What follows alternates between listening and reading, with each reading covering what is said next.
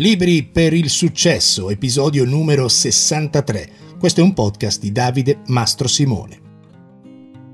Chiedere un aumento al vostro capo o terminare una relazione sentimentale, dire a vostra suocera che avete l'incombente necessità che rompa meno i coglioni, o dire al vicino di casa che mettere gli assi di sì alle tre di notte a tutto volume non si fa. Conversazioni di questo tipo sono all'ordine del giorno, in ambito personale, intimo, professionale. Spesso ci tocca dover decidere se affrontarle o evitarle ed è un bel dilemma. Ci dà una risposta un team di esperti negoziatori dell'Università di Harvard, che sono Douglas Stone, Bruce Patton e Sheila Inn, che hanno scritto un libro a tre penne chiamato Difficult Conversation. Le conversazioni difficili sono tutte quelle conversazioni che non vogliamo avere, questa è la definizione. E la risposta al dilemma ve la dico dopo i saluti. Abbiamo Antonio da Milano, Emanuele, studente Erasmus in Finlandia, goditela, Giuseppe, anche lui da Milano, Gianluigi, la cara Francesca da Passo Scuro, poi un ringraziamento speciale ad Agostino, Alessandro e Alma che si sono iscritti al mio corso di linguaggio del corpo, lo trovate sul sito www.libripersuccesso.com. Poi abbiamo Walter da Rovereto, Maria Rita, Mattia da Verona, Simone da Monza, Emilio da Termoli, in Molise, terra che presto visiterò, Andrea da Casarano, Riccardo da Roma, Ruggero da Bergamo e Andrea da Verona. Dunque, affrontare o scappare da queste conversazioni? La risposta è che dobbiamo affrontarle e oggi in questo episodio vi spiego come si fa. Vedete amici carissimi, dire qualcosa di complicato a qualcuno è come prendere una bomba, sfilarne l'asticella che l'attiva e tirarla a qualcuno. Ma se non la tirate vi rimane in mano ed è comunque qualcosa di spiacevole, pertanto sti cazzi è meglio lanciarla e vedere come. Piccola premessa. Io sono uno che per la maggior parte della vita ste conversazioni ha sempre cercato di evitarle. Io e mio padre, per esempio, quando parliamo sembriamo due ermetici, Saba che parla con Ungaretti, ma recentemente negli ultimi anni ho cominciato invece ad affrontarle, ottenendo grandissimi benefici. Pertanto sapere che esiste una struttura, un metodo, dei principi, delle tecniche per rendere una conversazione più fluida, più onesta, più diretta, diventa utilissimo in momenti delicati, dove per forza di cose c'è da mettersi a un tavolo e parlare. Per comprendere la struttura di una conversazione difficile dobbiamo analizzare non solo quello che viene detto, ma soprattutto quello che non viene detto e ogni conversazione difficile si compone di tre blocchi. Il primo riguarda il cosa è successo. C'è un disaccordo sull'accaduto. Chi ha detto cosa? Di chi è la colpa? Chi ha ragione? Chi avrebbe dovuto agire? E così via. Il secondo blocco riguarda i sentimenti. Sono valide le tue sensazioni, le tue emozioni riguardo a questa situazione? È appropriato sentirsi male? O cosa stai facendo in merito ai sentimenti dell'altra persona? Perché i sentimenti non vengono quasi mai trattati nelle conversazioni difficili, ma in un modo o nell'altro vengono fuori. L'ultimo blocco è l'identità. E questa è una conversazione interiore che abbiamo con noi stessi mentre parliamo con l'interlocutore. Ci stiamo chiedendo se stiamo agendo bene, male, se abbiamo le giuste competenze, se ci meritiamo quello che sta succedendo.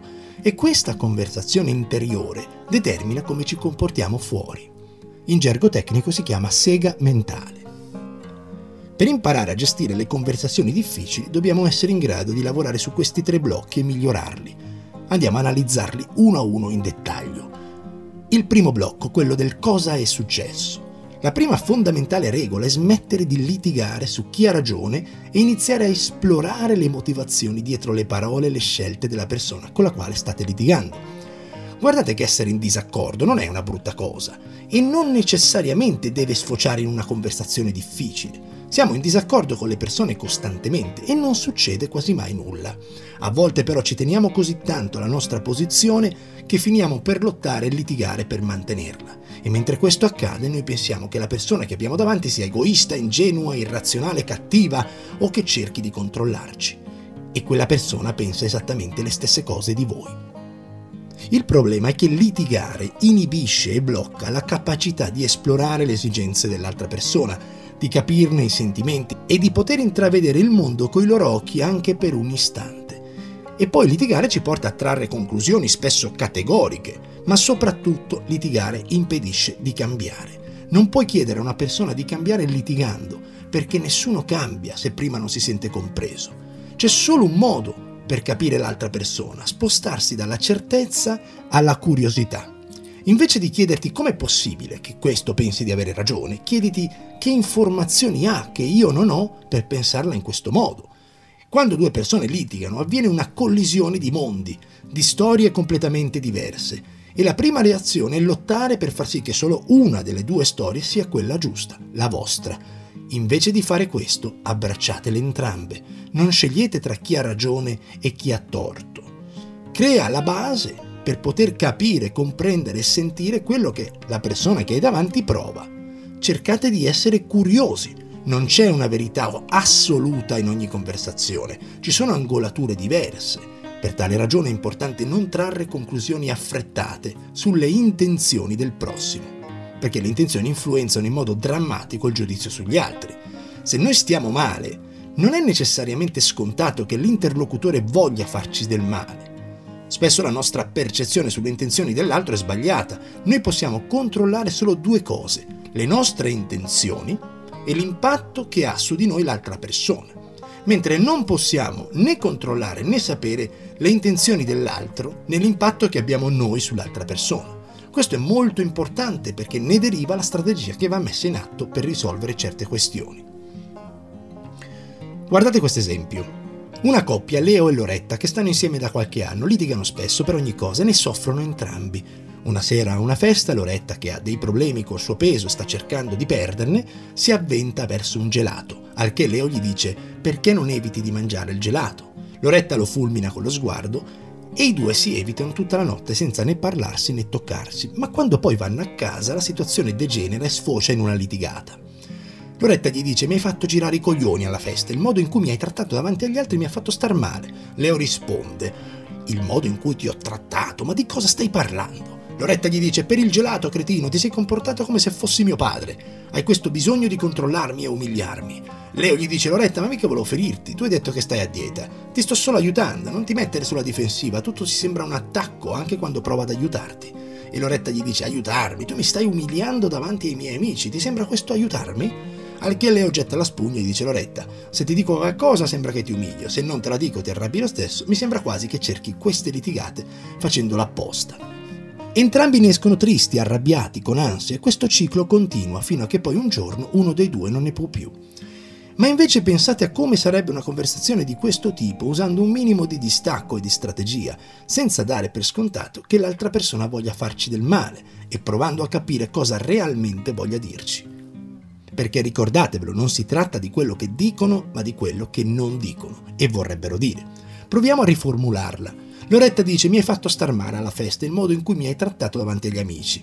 Leo risponde il modo in cui ti ho trattato cosa vuoi dire? Loretta specifica in merito al gelato ti sei comportato come se fossi mio padre, hai questo bisogno di controllarmi e umiliarmi. Leo ora invece risponde caspita sembra proprio che ti abbia ferito. E Loretta dice certo, mi hai ferito, cosa ti aspettavi? E Leo, ma guarda che quando ti ho detto quella cosa, pensavo che essendo a dieta ti poteva risultare di aiuto una spinta per non cedere alla tentazione. Però capisco che averlo detto davanti agli amici è stato un errore e ti ha fatto sentire in imbarazzo. Non capisco come non abbia potuto pensarci. Avevo solo paura di vederti fuori controllo col cibo. E Loretta dice: Sì, è vero, probabilmente ero un po' fuori controllo. Leo risponde: Mi dispiace, non volevo ferirti. Pensiamo a un modo di dirti queste cose in situazioni del genere che non ti ferisca. E Loretta chiude dicendo: È una buona idea probabilmente invece di non dirigersi la parola si danno un bel abbraccio. Comprendere l'altra persona, allontanarsi e distaccarsi da come noi vediamo il mondo per guardarlo un attimo con gli occhi dell'altro può aiutare ad avere conversazioni costruttive dove si impara e non si distrugge. Quindi non pensate a chi ha ragione o di chi è la colpa, esplorate con curiosità. Passiamo a esaminare il blocco, quello dei sentimenti.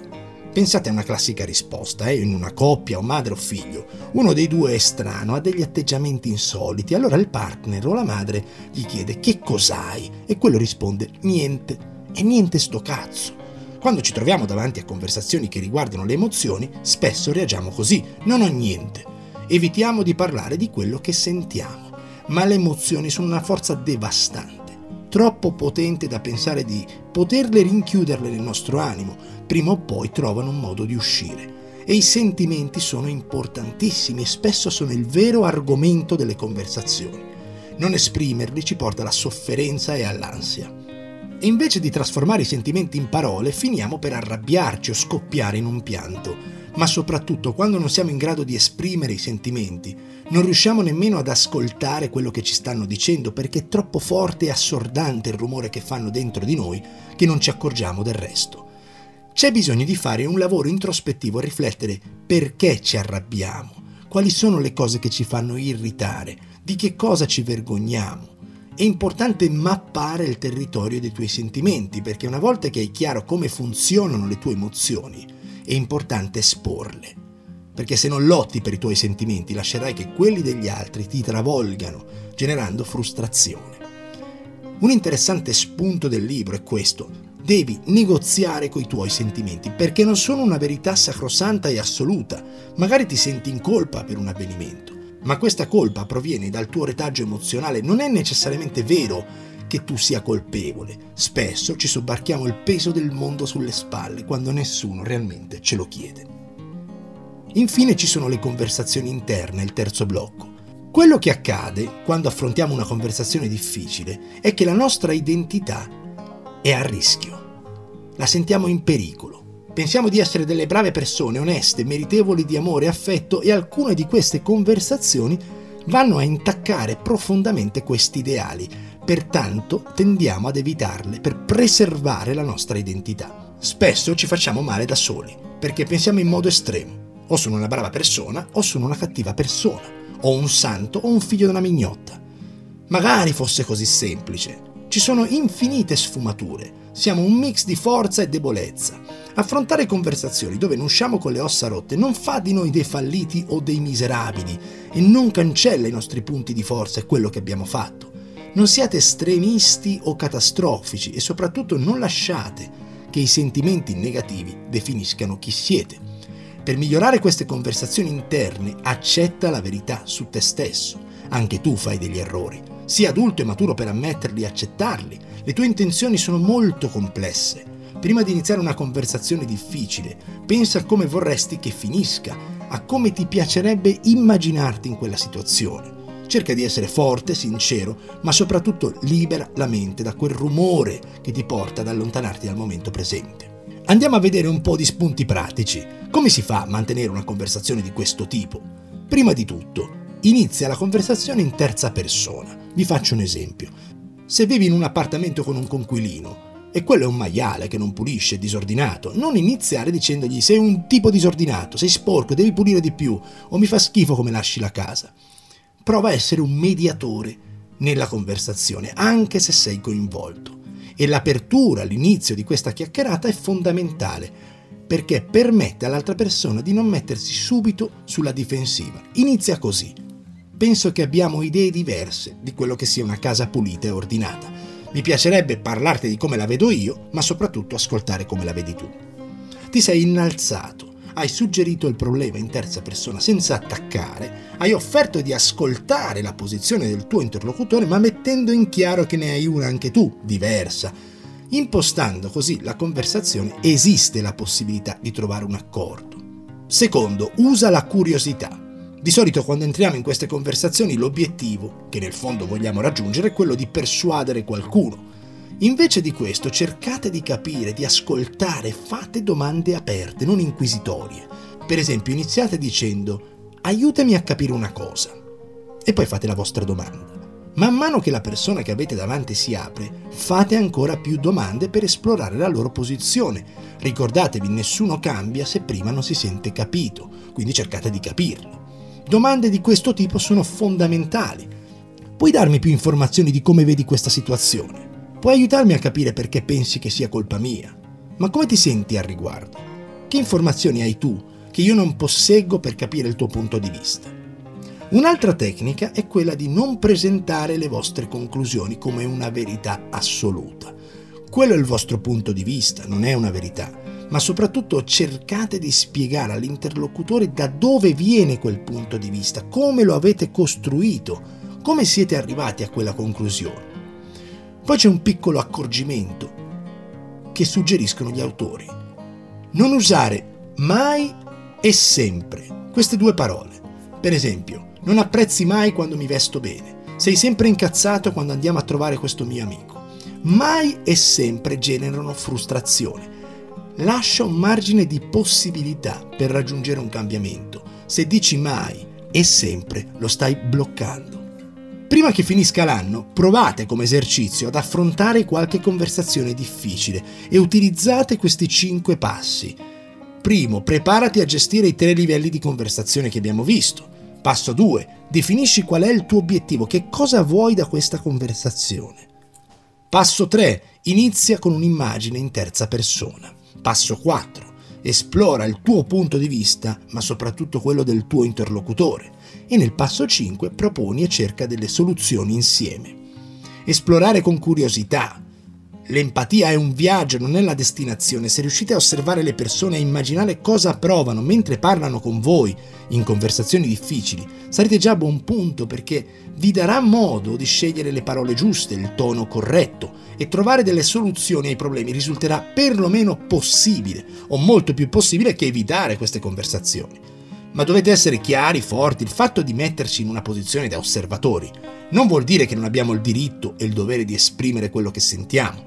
E sono sicuro che arrivati a una certa età, guardandoci indietro, ci pentiremo e avremo dei rimorsi per le cose che non abbiamo detto, per quelle conversazioni difficili che per timore abbiamo deciso di evitare. Non potete controllare come reagiscono le persone, ma questo non è un motivo sufficiente per tenervi dentro delle bombe emozionali che poi in un modo o nell'altro finiscono per esplodere. Grazie.